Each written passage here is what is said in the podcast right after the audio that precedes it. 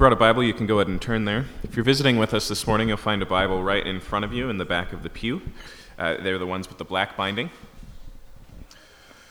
You can use the index right at the front to help you find the New Testament book of the Gospel of Mac, Ma, uh, excuse me, Gospel of Mark, and we'll be in chapter 9.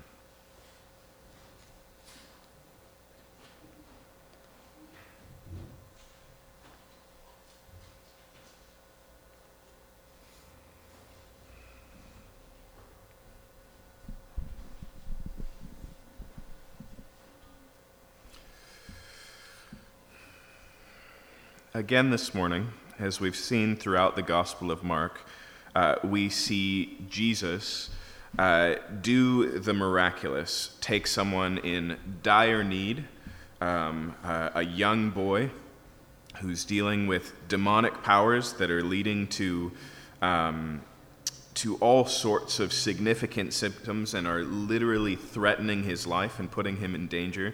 Um, and Jesus heals this boy. And so there's a pattern in the Gospel of Mark. This fits in the pattern, but we're in a section of Mark that where he deals with it is different. Um, starting with the beginning of our series a few weeks ago in chapter 8, uh, Jesus uh, really starts to focus on training and teaching and working on this inner circle of his followers, the disciples. That's really where the focal point is, and, uh, and it's also a focal point in Mark's gospel. It's the center of the gospel. Uh, and the reason why it's so priority for Mark is because he wants to call those he's writing to, including us, to also be disciples of Jesus. In other words, in this section that we're reading, uh, the disciples operate as a stand in for ourselves. The whole purpose of Mark writing these things and bringing us in, as we'll see, behind the closed doors of the conversations that just Jesus has with his disciples.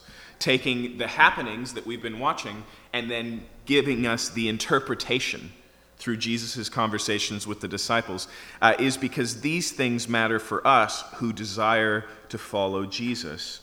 And so the focal point here is not just on the fact that Jesus has the power to heal, um, that he came, in his words, to bind the strong man, to bring about victory over the devil, um, but also about the relationship between those who follow Jesus and this concept of faith, this concept of believing in Christ, and the relationship between faith and Jesus working in our lives.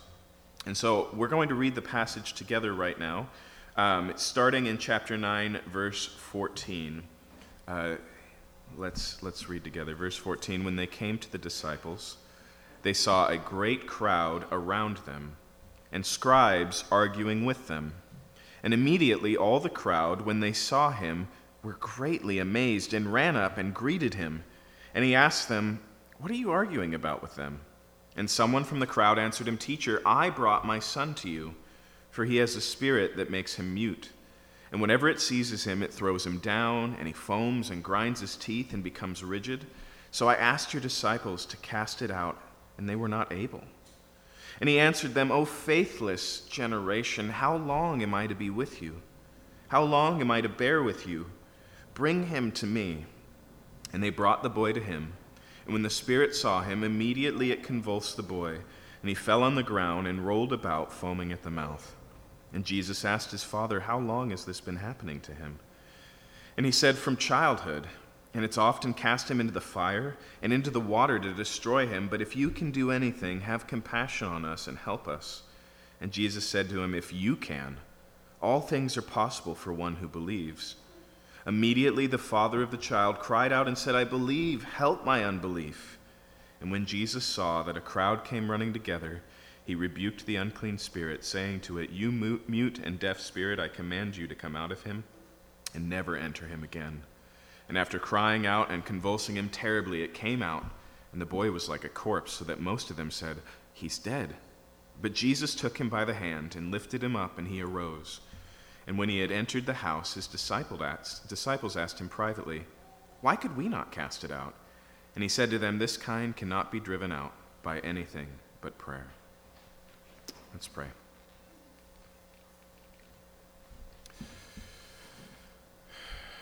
Father, faith is the currency of the Christian life. It is uh, not just the way that the Christian life begins through faith in Christ, and as we saw in our catechism this morning, through faith in Christ alone. Uh, it's, it's what it looks like to follow Jesus. The walk of a Christian is a walk of faith. And so, as we look at this passage this morning, I ask that you would help us to find ourselves in the text, that we would see where we're at, uh, and that we would more clearly uh, see Jesus as well. And we pray for your help in this in Jesus' name. Amen. It is very helpful to get, uh, to get a feel for what's going on here, uh, to put this passage back in its context. Uh, notice it says in verse 14, when they came to the disciples. The they there is Jesus, Peter, James, and John. Okay?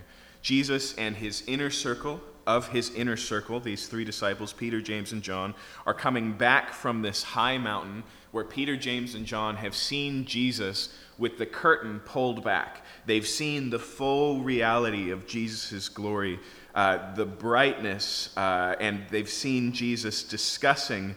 Uh, with these great figures of Israel's history, Moses and Elijah, and they've seen this cloud uh, representing the glory of God, covering this whole scene, and heard a voice from heaven This is my beloved Son, hear him.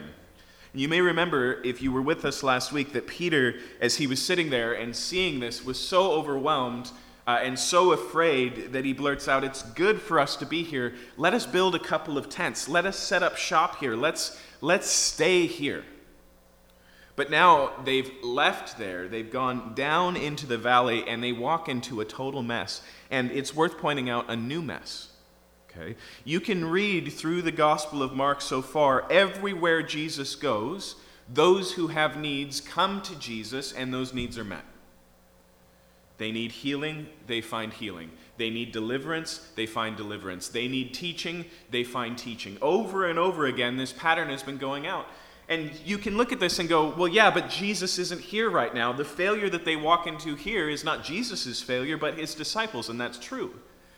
But earlier in the Gospel of Mark, Jesus sends the disciples out without him into the surrounding villages, and he says, Go teaching that the kingdom of God has come. Go healing those who are in need of healing. Go casting out those uh, uh, demons where you find them. And so they've already entered into and they've been doing the ministry of Jesus. And they come back from that and they say, Jesus, even the demons are subject to us in, in your name. They're amazed, but they're effective. And so here they walk down, and there's uh, a crowd gathered and there's a loud argument going on. It says here that the scribes, those are the religious es- experts of the Jews, are arguing with the nine disciples, and there's a big crowd gathered watching. And we discover the reason is because a man has brought his little boy uh, in this horrible condition to the disciples, uh, and they couldn't do anything. Uh, obviously, in some way, they attempted, and the attempts were worthless. They didn't work. And so this starts a argument uh, with hecklers of sorts. The scribes, we're not told the content uh, of the argument, uh, but now it's just turned into this big, public, verbal, tumultuous fight. And so Jesus walks back into this, and as Jesus is coming, the crowds look up and they see Jesus, and they're, as they always are, they're amazed and they're interested, and they run to him and Jesus asked for a diagnosis, verse 16. He asked them, What are you arguing about with them? And notice it's not the disciples or the scribes who answer about this argument, it's the man, the father of this son, who speaks. He says in verse 17, Teacher, I brought my son to you, for he has a spirit that makes him mute, and whenever it seizes him, it throws him down, and he foams and grinds his teeth and becomes rigid. So I asked your disciples to cast it out, and they were not able. Now, we're not told here why they were not able. In fact, the disciples don't understand why this doesn't work. They have to come to Jesus at the end and they go, What were we doing wrong? Um, but as, as we look at this and as Jesus looks at this, um, notice his exclamation in verse 19. He answered them, O faithless generation, how long am I to be with you? How long am I to bear with you? Bring him to me. Now, the question we have to ask in verse 19 is who is Jesus talking about? He expresses clear frustration here. Uh, he, he basically says, How long will things be as they are? Okay. Now, maybe in different circumstances, but do you know that feeling? Just out of curiosity, I, I went looking for that phrase, how long, across the Bible. Uh, and it's diversely used, but incredibly common. The psalmist says, How long will you allow the wicked to reign, O Lord? The psalmist in another place says, How long will you not look upon me and forgive me of my sins? Uh, Moses says, uh, speaking, speaking for God, uh, he says, How long will you continue to rebel, O Israel? Elijah says, How long will you waver between two opinions? And here, Jesus picks up that same sentiment. And the reason why I'm tracing you through that is, is not actually to show you the significance in the Bible, but to show you the significance in human life. Right? Because we know what it's like to ask, How long? We look at uh, our own selves and our own weaknesses. We watch as we spoil our own lives again and we go, How long until I overcome this? We look at circumstances and we think, you know, we see the light at the end of the tunnel and then there's another curve in the tunnel. And we keep going and we go, How long am I going to have to go through this? We face suffering. And our suffering is inexplicable and unfixable and it's present in our lives. And we say, How long? What is, what is the commonality there? It's a recognition somehow that we know that things aren't as they should be. And it's, it's, the, it's, it's the dealing with that, it's the tension with that that calls us to cry out for what? Relief. And so, what Jesus expresses here is frustration, and he tells us what it's about. He says it's frustration because this generation is faithless. Now, I think, as human beings living out life, whether you're a Christian or not, this idea of faith, this idea of believing in God, is for us relatively understandable. Okay, we know what it's like to struggle. Even if you're not a Christian, the big questions of life are things we all are faced with, we all wrestle with, and we all come to a place where we're like, I, I wish it was just easier. I wish it was just neon sign in the sky that made things clear. I wish it was just evident to me. In fact, a lot of times we go, here are the reasons I can't believe. And of course, we feel that all those reasons are reasonable. If we didn't, they wouldn't be reasons, right? But it is interesting, isn't it, to just step out of our shoes for a second and assume the reality of God and ask what it might like what it must be like for him. Okay. I know this is kind of a weird question. It's kind of a weird hypothetical. Um, but, but just for comparative sake, imagine what it'd be like if you were a parent and your child didn't believe you existed. And you go, well, that's different because we live in the same house. And it's like, but just imagine the feeling. That's, that's all I want you to get. Jesus clearly here looks at this and goes, it shouldn't be this way. There's a frustration in this. And the thing is, when we look at how Scripture diagnoses the human condition, it lays the foot or the feet. Uh, it lays the foundation of our unbelief not at the feet of God, but at our own feet. It says that there is something that we do internally where, in the words of the book of Romans, we suppress the truth in unrighteousness. In other words, initially, Unbelief is a moral decision, it's a willful decision. Okay? We suppress the truth in unrighteousness.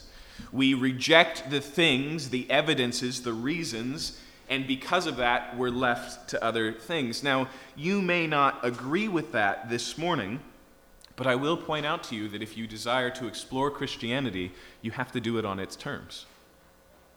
Okay? Uh, you have to assume the diagnosis of Christianity is true to test it as a hypothesis, just like you did in seventh grade science. Okay? We can't test things uh, as if they're not true. We have to run the experiment as if they are. Okay? And so, this is what the Bible proclaims that there's something innate in us, something inherent in us uh, that not only cannot see, but really actively chooses not to. Wouldn't you agree with me this morning that that's the only thing that can explain Jesus' statement?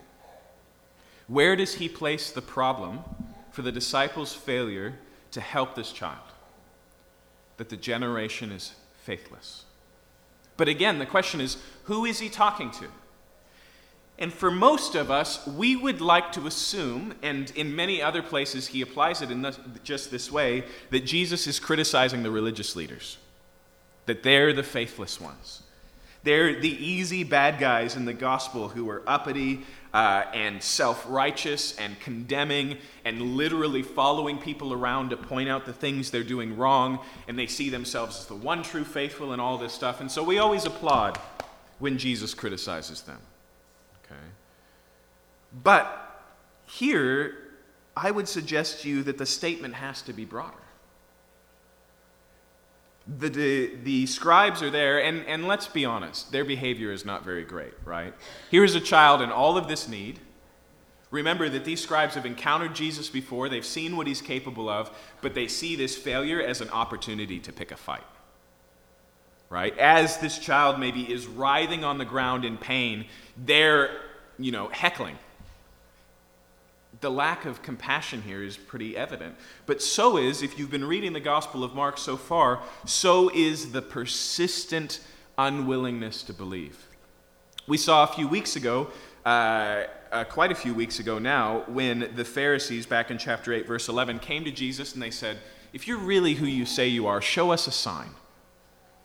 But these are the same people who saw Jesus do things like this and said, Well, and then came up with a reason for it. He must be partnering with the devil. And that's what this is, right? And so the problem, in their opinion, is that Jesus hasn't presented credentials. And the problem, in Jesus' opinion, is that they won't take any credential as valid. Okay? And so, is there a faithlessness in them? Yes. But that's not why this child is still dealing with this condition, is it? There were critics before this. There were onlookers and skeptics and religious leaders. In every story we've read, they've been present. That's not where the problem is. Okay. Is the problem in the disciples? Obviously. And that's what's so striking about this language, because in the beginning of the Gospel of Mark, Jesus constantly makes a separation between the crowds, this generation, and his disciples. So think back on when Jesus starts to teach in parables, these picture stories that both reveal truth, but also in a significant way hide the truth. Why does he do that? He says, I teach in parables so that it's hidden to the crowds, but I don't speak to you, disciples, in parables, do I? I speak frankly, I interpret them for you. And we see that happening in the Gospels, okay? He has broad happenings in, in the outside, but in the inside, he tells them, who do people say that I am? He asked a few weeks ago. Well, some say this and some say that. And Peter says, But we know you to be the Christ. And he says, You have the right answer. You have the revelation from heaven, Peter. You know God has revealed to you the truth. But here, how do we distinguish between inside and outside? We can't. And if you read this whole section in the center of Mark's gospel about Jesus' disciples together, that's what you see in fact. Okay? To spoil the ending a little bit. When we get to Mark chapter 16, that's the very end of the gospel. Jesus has risen from the dead, just as he said he would. And the disciples' response to that is fear and failure. Just like when he goes to the cross, just as he said he would. And his disciples' response to that is fear and failure. It's over and over in Mark's gospel. If Mark's goal is to put us in the shoes of the disciples, uh, we don't get to be the heroes in the Gospel of Mark. And so here, clearly, there's something wrong with them that has led to this. And Jesus asks about his followers, about his closest friends. How long? How long, O faithless generation? But I don't even think we could stop there. Because the truth is, as we watch as Jesus dialogues with this father who loves his child and wants what's best for him, he also has a conversation about faith, doesn't he?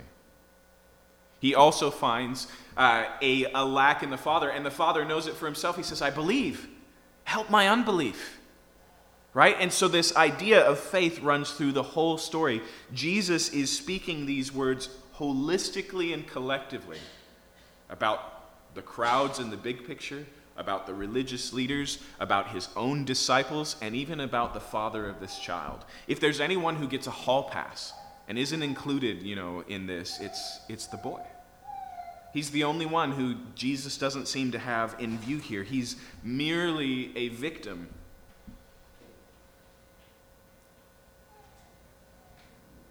But we still have to deal with this. What, what is this outburst from Jesus? O faithless generation, how long am I to be with you? How long am I to bear with you? Bring him to me. Again, I think one of the closest parallels is in the book of Numbers.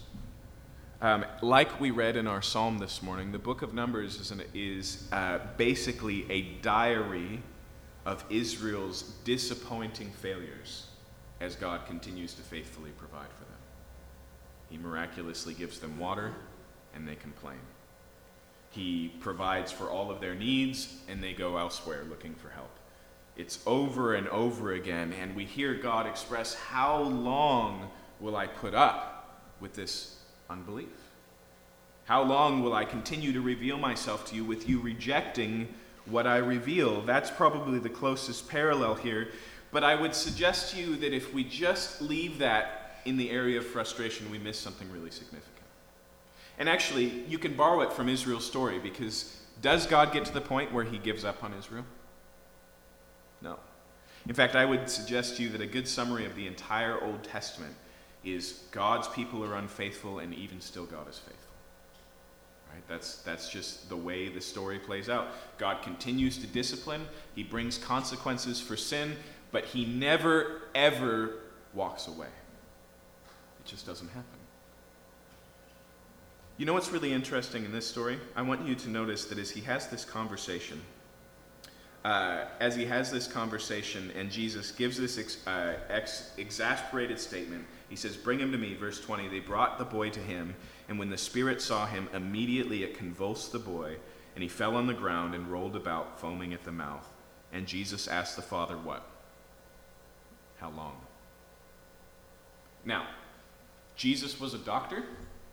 Makes perfect sense, doesn't it? Medical history is where we always begin with a diagnosis. Tell me about your medical history. How long have you been dealing with this particular symptom? But if you've been reading the Gospels with us, if you know uh, the ministry of Jesus, we don't find another statement like this anywhere. Jesus doesn't need to know the whole story. He doesn't need to explore the medical history. He doesn't ever diagnose the cause and say, How did this come to be? He just deals with it. So I would suggest to you here Jesus isn't asking because he doesn't know. He's drawing something out of the Father. Now put yourselves in the shoes of the Father. You bring your son. You watch as this condition is persistent. As we see here, since he was a young child, it's been there.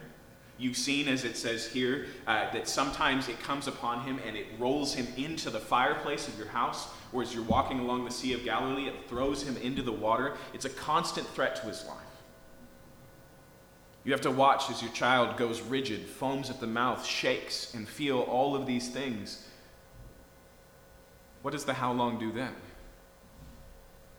It's painful. It's a reminder of the persistence of this condition. It's a reminder of how long it's been here. It's a reminder of what? That it has not yet been fixed. Is there a parallel there between that how long and Jesus' how long? I would suggest that there is. I would suggest that although, as I said, we can't distance ourselves from unbelief like it's a disease, we can't, like the boy, just claim victimhood that this is just something that is happening to me, but it is not moral. We, we can't do that, but we can attribute to God the Father, from whom all fatherhood comes, that same heart that hates things that harm his children, that hates limitations in the children, and experiences the frustration that those things still exist. What I'm saying is that Jesus is both frustrated and for the best, for the greater good of even this generation, which remember, this generation is going to reject Jesus, condemn Jesus, crucify Jesus. That he can still do that with a compassionate heart, and his how long is not just, I don't want to deal with you anymore, but also, I don't want you to deal with you anymore. Again, if you're a parent, that resonates with you. You know that feeling. Okay? But I want you to notice what Jesus does, uh, because I think that's the nail in the coffin of this idea that Jesus is just tired of dealing with stupid human beings. Okay. The nail in the coffin for me is what happens next. Jesus says this, and what does he do? He heals the child, he leads the father, he teaches the disciples.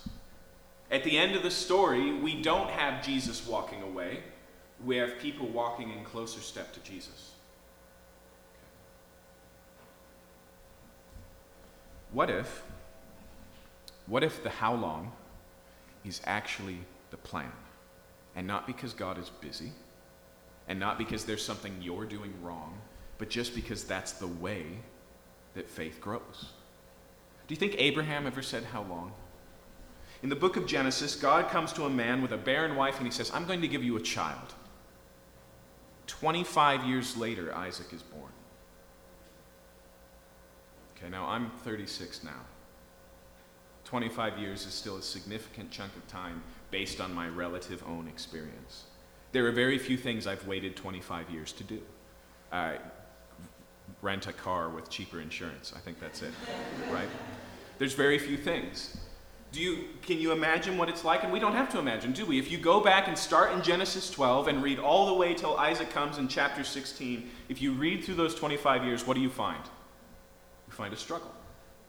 You find a wrestling. You find, uh, in the words of C.S. Lewis, undulation. Uh, in C.S. Lewis's book, The Screwtape Letters, he talks about the fact that human beings don't do stasis very well. That steady and constant is not really a human trait. And so he develops what he calls the principle of undulation, which is that when you're a human being, sometimes you feel good, sometimes you don't. Sometimes you're running full bore, sometimes you're limping.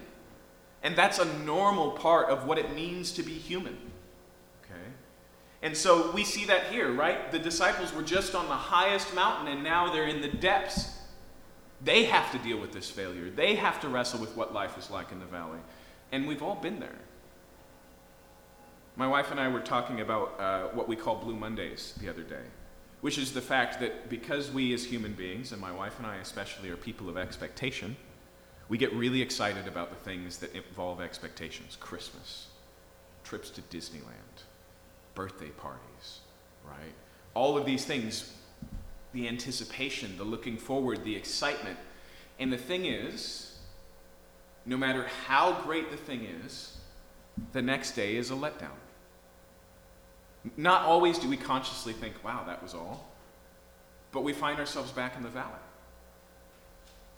We, we think it's like, all right, here is Christmas Day, and there's you know good food and a happy family and all of these gifts. I just want to set up tents and live here. But you've never succeeded at that.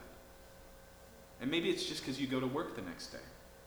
But even there, you've had the same thing where sometimes you're just dialed in and work is exactly what you ever dreamed it would be, and then it's not. This is the principle of undulation. What I'm suggesting to you is that that's more than just human nature or human weakness, but that somehow God leans into that in the process. And so, what do we see Abraham? What do we see in his story? We see a promise, we see a wrestling to believe that promise, and then by the end of the story, we have a tremendous and inexplicable faith. As the same God who provided that child miraculously after his wife had passed through menopause, having never borne a children in all of her life, to a hundred year old man bore a miraculous child. And that same God comes to Isaac or Abraham and says, Now I want you to travel a little distance. I want you to bring Isaac. I want you to put him on an altar. And I want you to kill him for me. I want you to sacrifice him. Have you ever read that chapter? You know what it says next? That Abraham rose early in the morning and he went. For a story that is full of wrestling, that's the one place where we'd say that's the one thing where I'd have to, t- have to think about it, right? How do you get to that place where he trusts God so much that he basically is able to say, according to Romans chapter 4, that the same God who gave life to my child can give life back to my child? It's his problem, not mine. What? Faith grows, and I hate to tell you this, but it grows through the struggle. It grows through time. And honestly, that shouldn't be surprising because that's how human character is formed in general. Patience isn't just a download you get from the internet, right? It's something that you have to endure and develop and flex like a muscle. So, we need to see faith, and I hate this word, but I'm going to use it uh, because I just I want to move forward. We need to see faith like a journey. Okay, there's a bunch of crappy versions of journeys right now that you guys should just forget about. The whole idea of human life as a journey you should really watch out for because the destination actually matters quite a lot. Okay, but faith is something that is a process. And that's the plan, that's the desire, that's the design. And the way that God goes about it is He tests our faith. And by test, I don't mean He sets up a quiz and goes, let's see how you do with this one. I mean more like a pH test. And then He presents the findings. He goes, here's where you're actually at. The disciples have tasted victory. They know what it's like to bring life. They have all of the excitement with actually doing these things just because Jesus' name is that powerful, and then it doesn't work. Is that because their faith has expired? Was there an expiration date on their power? Is it because uh, they, you know, what is it? The reason matters. That's why the disciples come and ask, and that's why Jesus gives them an answer. There's something for them to learn here. Okay. Here's something I've been um, chewing on since I read it in a commentary last night uh, from, from one of my favorite Bible commentators, David Guzik. He said this He said, Disappointment always implies trusting yourself. It has to. It's in, it's in the definition. Okay, when the disciples here are disappointed that it doesn't work, it shows what's really going on. But here's the thing Jesus deals with this faithless generation, but he doesn't deal with it all in the same way. That's what I want to show you. First off, I want you to notice that in, in verse 14, there's disciples, the crowds, the father, the child, and the scribes. But as soon as we get into the story, scribes are gone, crowds are gone. In fact, we even see Jesus trying to get away from the crowds. So, the first thing I want you to notice is how he deals with the scribes. And if we were honest here, how does he respond to their faithlessness? He doesn't. He doesn't. Here's the reason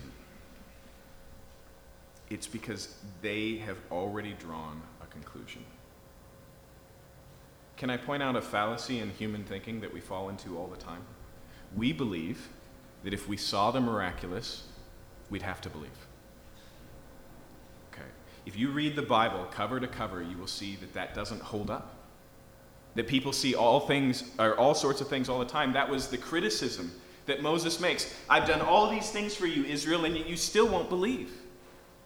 In fact, at the end of the Gospel of Matthew, after Jesus has rose and he's literally standing in the midst of the crowd, scars in his wrists, it says, at that point, many believed, but some doubted.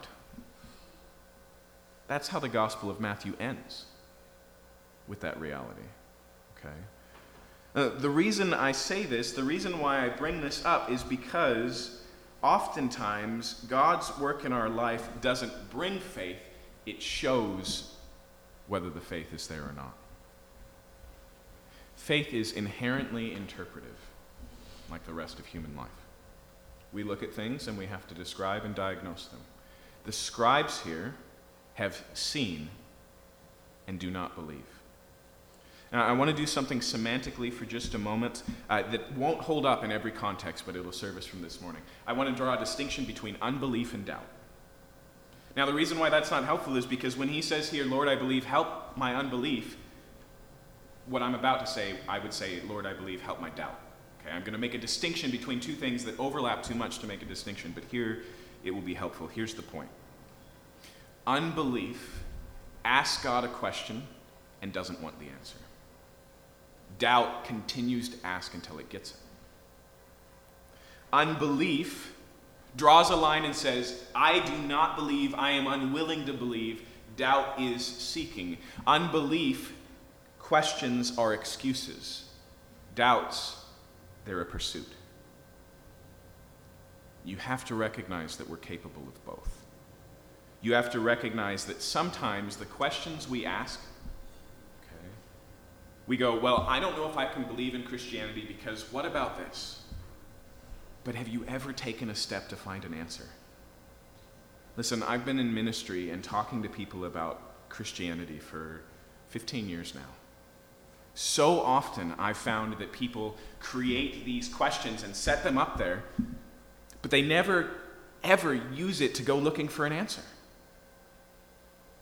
I'm not saying that that makes them bad people. I'm saying that that's part of our human hearts collectively, that we are totally capable of not being able to see as we are rigidly covering our faces so that we cannot.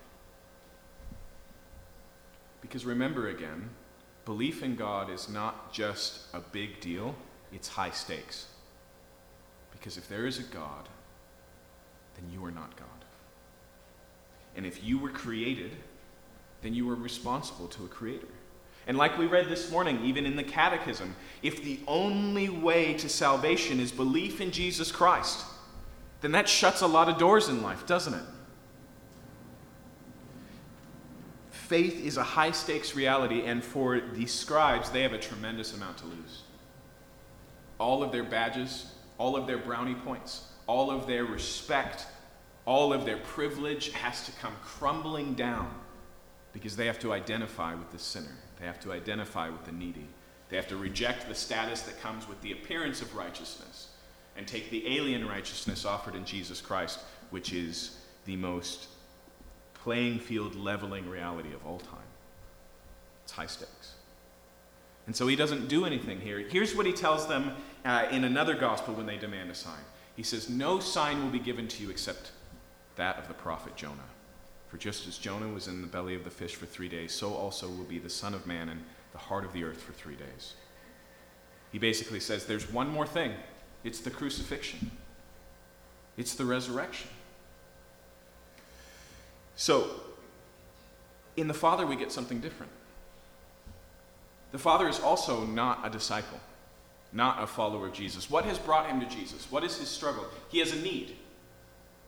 He's not a skeptic, he's not a critic, he doesn't have his arms crossed. He has a need, and if Jesus can fix it, he wants it fixed. Okay. But the way that he goes about things is different. And so Jesus makes the same claim faithless generation, how long am I to be with you? And then he sees the son go into this condition, and he has this conversation with the father in verse 21. Jesus asked his father, How long has this been happening to him? And he said, From childhood and it's often cast him into the fire and into the water to destroy him. But if you can do anything, have compassion on us and help us. And Jesus said to him, If you can, all things are possible to one who believes. Now, this is, this is really surprising because basically Jesus uses this as a moment to have a conversation about grammar. He corrects what the Father just said. He says, You think the hangup is if I can do anything, but it's not. All things are possible to those who believe. Now, if there was a verse that could just be stripped out of the Bible and misused, it's this one. And so there's two things that we need to misunderstand that the context clears up. One, we're talking here about not faith as a general idea. He's not just saying, if you just had a more positive belief that your son would be fine, he'll be fine. Right? It's not just positivism. It's not just whatever comes out of your mouth comes into reality. It's none of those things. What Jesus means here clearly in this context is the issue is not if it's possible for me, it's possible for me. The question is, do you believe in me? That's part one. Second, when it says all things are possible to those who believe, that's not the same thing as all things are promised to those who believe. Right? This is not a blank check where Jesus says, I am at your service like a genie. Just rub the lamp and give me your wishes, and as long as you believe, they'll happen. When we read the rest of the New Testament, what happens to these same disciples who, by the way, greatly grow in their faith and become tremendous believers? They suffer, they're imprisoned, they're tortured, they're crucified or beheaded, they're banished. Paul says there's something so hard in his life, so difficult, that he wishes he could die. He despairs, he says in 2 Corinthians 1, of life itself. In fact, he thought that what was going on in him was so bad that it was inevitable he was going to die any moment. That's how deep his pain was. But when he tar- starts to describe it later in the book in 2 Corinthians chapter 10, what does he say? He says, I prayed that God would take it away, and he wouldn't. He says, instead, he spoke to me and he said, My grace is sufficient for you. In fact, my strength is perfected in your weakness. And so he says, So I boast in this weakness because it's an opportunity to encounter God's strength. What did we see last week? What did Jesus say to the crowds? If anyone seeks to follow me, let him deny himself, take up his cross, and follow me. Okay. And so this isn't just a blank check. If anyone believes for whatever you want, a big house, the perfect man, whatever it is, the job that you want, then you'll get it. And if you don't, there's something wrong with your faith. That's not what the idea is here. The idea is to clarify for this man that the issue is not one of God's ability. He says, if you can help, please do. What's the implied question there? Can you help? What's the implied lack? Is it possible that there's nothing you can do? But that's never been and will never be the problem. Jesus is sufficient for this need. In fact, when he takes care of it here, there's no struggle whatsoever. He commands the demon to go, the demon goes, he raises the child up, and it's over. The struggle is for the man. All things are possible to those who believe. But I want you to notice his answer. And I want you to notice his answer because it's sufficient for Jesus. Because Jesus says, You got to believe. And then the man answers, and then he heals the boy right? That's the order of events. What does the father respond? Lord, I believe, help my unbelief. That's an important clarification. Because the problem here is not one of the amount of faith. He, Jesus doesn't say, if you believe enough. He says, if you believe. Now, we could make a distinction. Maybe it's helpful between, uh, between amount and reality right? There's the possibility of an untrue faith. There's a danger in that. But Jesus says in another place that it's not an issue of amount. He says, if you have faith the size of a mustard seed, and you say to this mountain, be cast into the sea, it will happen. Okay? It's not about the size, it's not about the, uh, the size of your faith, but it is about the reality of faith. But I want you to notice something else. When this man says, Lord, I believe, help my unbelief, he says two things. He says, I'm a believer, I don't believe. In other words, he takes that statement of Jesus, How long will I bear with you, faithless generation? And he says, I'm faithless, and I don't like it either. Now, obviously, he's got some skin in the game. We could look at this and go, does he want to just believe because he believes faith is good? No, he wants to believe because it seems to be the thing that hinders his son being healed. Jesus doesn't seem to have a problem with that either. But here's the thing that I want to point out the scribes would neither say, I believe in you, Jesus, nor would they say, Help my unbelief. Categorically different. One assumes the problem is with Jesus, despite all the evidence. The other is willing to take Jesus' diagnosis that the problem lies with him and ask for help. And this is so mind blowing to me because it, it unearths this big mistake we make with faith. What if God is willing to help you believe? It's a total game changer. What if it's not? If you believe, then God is willing. What if we don't just need to put our trust in Jesus, but we can actually ask for help in that trusting? Now, again, if you read the stories of Scripture and you look at the people that God made promises to, the struggle to believe is real and it's constant. But it's also the laboratory, it's also the workshop where God is cultivating faith. No one makes it into Hebrews chapter 11. By faith, all these things happened without this process, without this struggle. In other words, what we have here is a true beginning, the birth of faith in this man's life. It's just a baby.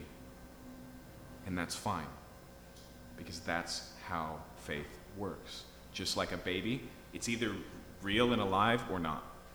But just like a baby, it's immature. It needs to be nourished, it grows, it cultivates. And God is into that, He's interested in that.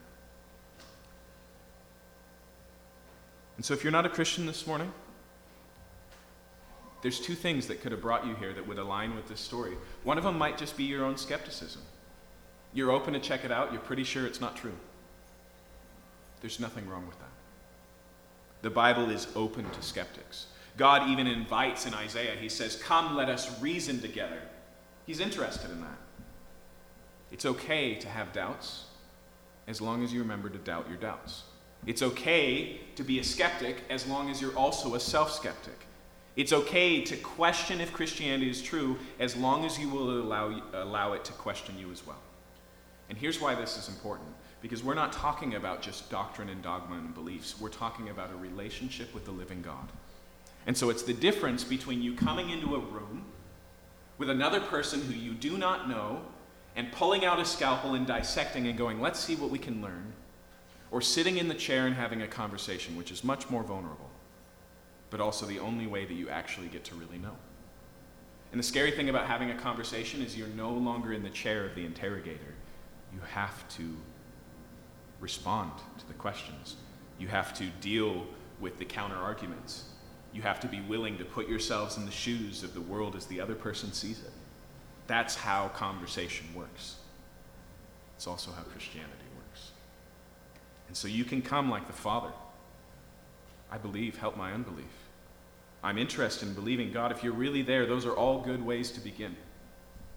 But also be wary, be aware that it is possible to be faithless, not because there's nothing to believe in, but because we are unwilling to believe. Or maybe, maybe your place is more close to the Father where the thing, the driving force in your life right now, Christian or not, is just a big fat need, a trouble, a problem, a situation that's not going away, something that's leading you to cry out, How long? we cannot oversimplify here. Please don't hear me saying that God has allowed this in your life just to make you a better believer. That would be an oversimplification. But Paul tells us if you're a Christian this morning, that all things work together for good for those who love God and are called according to his purposes. So, whatever it means and however it got there, God can use it. And so, it's okay to wrestle. It's okay to be honest. It's okay to bring your unbelief between, before the God who's asking you to believe. All of that's fine. All of that's good. All of that's part of the process. Read the Psalms. The Psalms are a wrestle. And God says, This is my word, this is scriptures. There's one more group here, and this is the disciples. The disciples know who Jesus is. They've signed on with their lives. They've made the proclamation, You are the Christ, the Son of the living God. They have a history of seeing God work in their lives and even seeing God work through them. This is not the first demon possessed little boy they've ever encountered, but it is their first failure. And it's natural for us to go, What happened here? And that's what the disciples asked too. And so notice the story continues at the end there. Verse 25 When Jesus saw that a crowd was running together, he rebuked the unclean spirit, saying to it, You mute and deaf spirit, I command you, come out of him and never enter him again. After crying out and convulsing him terribly, it came out, and the boy was like a corpse. So that most of them said, He is dead. But Jesus took him by the hand and lifted him up, and he arose. He restores the child back to his son, but then he has a, uh, has a follow up with his disciples. Verse 28. And when he had entered the house, what house? We're not told. When Mark uses this language, it's always to create a wall of privacy. When he'd entered the house, when he was away from the crowds, when it was just the disciples at the end of the day, that's the idea here. When he'd entered the house, his disciples asked him privately, Why could we not cast it out? And notice what he says. He said to them, This kind cannot be driven out by anything but prayer. Now, your translation may add and fasting there. And that's because the manuscripts, the copies, the ancient copies we have of the Gospel of Mark, disagree here. The majority of them have prayer and fasting, but the ones that are the oldest in their dating and the ones that are the most consistent in being right in other places, it's missing. Okay? It doesn't make a difference as long as you understand what Jesus is trying to say here. If you read it as, here are the things you need to do on top of faith. If you read it as, these are the works that you do to accomplish, these are the means to the end. If you read it as just that way, um, then you're going to miss out here. And, and honestly, that can't really be the case. First off, okay, first, when Jesus says this kind cannot be driven out by anything but prayer and fasting, he can't be saying what you should have done is say, come back next Tuesday, we're going to fast first. That just it's incongruent with what's going on. At the very least here, Jesus is not talking about stopping and praying now or stopping and fasting now. He's talking about a lifestyle or a pattern of prayer and fasting. Okay. Now, second, the idea here with prayer or with fasting is not somehow that your faith tank is running low and so you need to recharge with prayer and fasting. It can't be you weren't powerful enough to do this because you didn't pray enough or because you didn't fast enough. As soon as we tack that word enough on the end there, we misunderstand. That's why I say that prayer and fasting, it doesn't matter if the and fasting is there, because ultimately what Jesus is talking about here in prayer and fasting is the same thing, and we would call it dependence. It's a lifestyle of dependence. And so, what is fasting about? It's not about cleansing yourself of other things so that you can.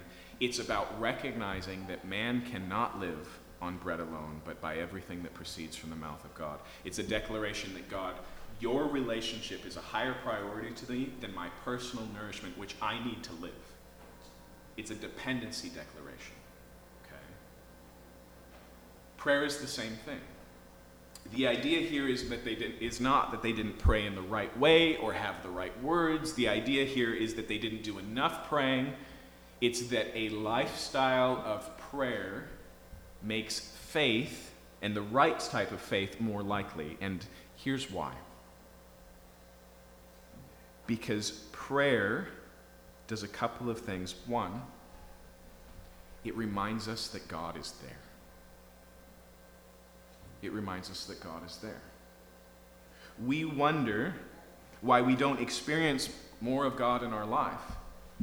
But prayer is a way to verbalize the reality that He's already there. Take all the facets of prayer. Yes, there's supplication, which means to ask for stuff. But there's also thanksgiving. Thanksgiving takes time to look at your life and say, What is God doing? and then connect the dots between that thing and the God who did that good thing. Okay? I will tell you this the more you express gratitude to God in prayer, the more aware you will be of His work in your life. Because we are myopic people, aren't we? And when bad things happen, we don't weigh them equally with the good things, we outweigh them. Okay? Gratitude realigns us with the reality of our life with how much we have to be thankful for. Okay, there's also adoration. Adoration is the part of prayer which is just outright worship. It thanks God not for what He's done, but for who He is. It says, God, this is who you are. It takes God's word and it says it back to Him. What does that do for you? Why does every prayer recorded for us in the New Testament begin with an address? Old Testament as well. It's never just help, it's always God who created the universe. It's always the one who sent Jesus Christ. It's always the giver of all life and goodness. It's always the Father of lights. Why are those addresses there? Obviously, it's not so that our prayers get to the right God, it's so that we remember who it is we're praying to. A life of prayer cultivates a better understanding of who God is. This is a, I don't know if this illustration works or not because frankly I'm just not a phone person. But I'll make a guess, I'll make a wager. I bet when the stakes get high, the people you call, whether it's for advice or comfort or for help, are the same ones you usually call. I bet there's a correlation between establishing regular rhythms of communication and reaching out when the rhythm falls out. Prayer is the same way. Prayer cultivates dependency because of thanksgiving. It cultivates dependency because it reminds us of who God is. It cultivates dependency because there's an amazing significance in the little things. And so we, as we have this rhythm and we reach out to God, suddenly the big things become more things that God can do, right? All of these things are part. His point here is that the disciples are functioning as independents. And that's where the failure is. It's not if you had just prayed and then said, Get out of him, demon, it would have worked. It's if you were living, breathing prayer, your faith wouldn't be out of sync. And who knows what it was? I mean, this is a pretty serious demonic episode. Maybe it was worse than anything they'd done, and that's why they wavered. Maybe there was a bunch of pride and arrogance, and they sauntered up and just went, Everybody step back, and we'll show you how somebody really handles this, right? Maybe their eyes were on themselves and not on Jesus. There's a thousand things it could be. All of them are remedied by prayer. Because prayer is not just about telling God what we need, it is a reorienting of life to a particular type of relationship, and that is the relationship of dependence. We don't always think of this, but faith is dependence. Faith says not just, help me do this, but help me do this because I cannot. And prayer is an essential part of that. It's not the fuel of faith, it's the expression of faith. It's not uh, the missing component, but it is a cultivator, it is a means of grace, like the ancient church used to call it, a conduit through which God grows his people. Now, I found this tremendously convicting. Because for many of us, myself included too often, Prayer is something I run to when faith runs dry. Prayer is something I run to when I finally need God because this is too big for me. Prayer is something I do on foul weather days. Should we really be surprised when it's on those days we hit the wall? Prayer is like jogging, which makes sense because I don't like to jog either right? There's a difficulty in it. There's the creating of a new rhythm. It's these types of things. But when the marathon comes, you don't end up vomiting on the sidelines after the second mile, right? There's a rhythm to it, there's a naturalness to it. God doesn't call you to prayer because it's another duty for you to do. He calls you to prayer because He wants you to actually know Him. It's an amazing invitation. But when we are weak as Christians, a lot of times we're weak because of a lack of prayer. And not the right prayer in the moment, not the right language or the right bargain with God, but this cultivated life of dependency. And that's what makes fasting so valuable. Another thing I don't like. Okay. Fasting is so valuable because it is a desperate new beginning. It says, I need you so much that I'm going to make it count in my stomach. And I'm going to make it count for days of or, or meals of or however long you do it, I'm going to focus on you because even if I don't know it, I need you that much. But here's the thing this is, this is what I want to point out. In every one of these areas, Jesus' desire is that the generation would not be faithless. And it's not because God needs us to believe in him. It's not because this somehow harms his ego. It's because nothing has been more destructive in life than that conscious, independent choice we make to be independent.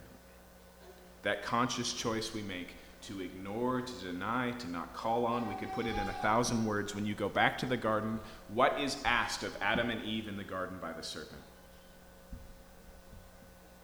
Be your own. Choose your own way.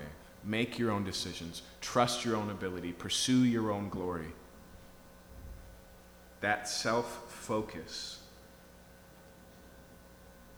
instead of this benevolent creator who desires a relationship with us and invites us not just to believe in him, but to know him, to enjoy him, to call upon him, to live with him.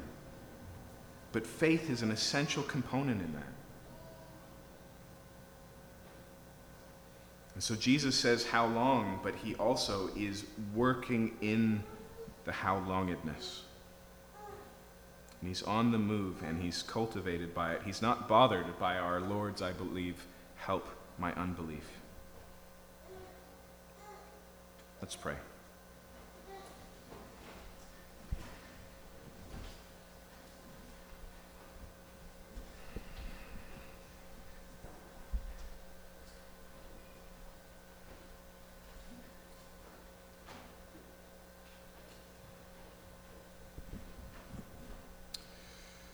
Father, we want to stand on the language that you give this morning.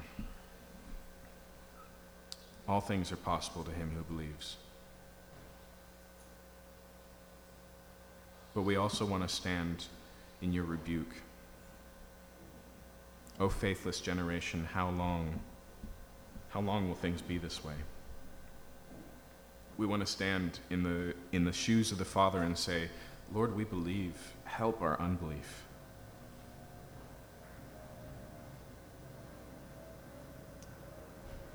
And we want to hear your words to the disciples and recognize that there are certain things in our lives. You just call them these things. These things are impossible without prayer.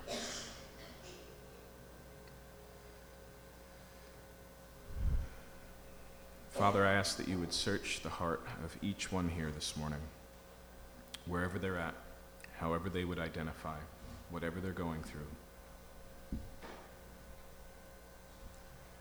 I pray, Lord, that you would lay your finger on the place where there is work to be done. Not work to please you, because all of that has been accomplished in Jesus Christ. But work in getting to the truth of where we're really at, what we really believe about God. Not just what, the, what words come out of our mouth, but what flows from our heart, what's demonstrated in the persistent actions of our life. And ultimately, Lord, I pray that you would help us to surrender. Father, we thank you for today. We thank you for one another. We thank you for this opportunity in the barbecue to spend time together, and we thank you for this opportunity to worship you and express with our mouths what is true. Even if we don't feel it is true this morning, we can come alongside and in faith proclaim that what you've said and who you say you are is true. And even when that worship is wrestling, it is pleasing to you and it is productive. We pray that we would find it to be so this morning in Jesus' name. Amen.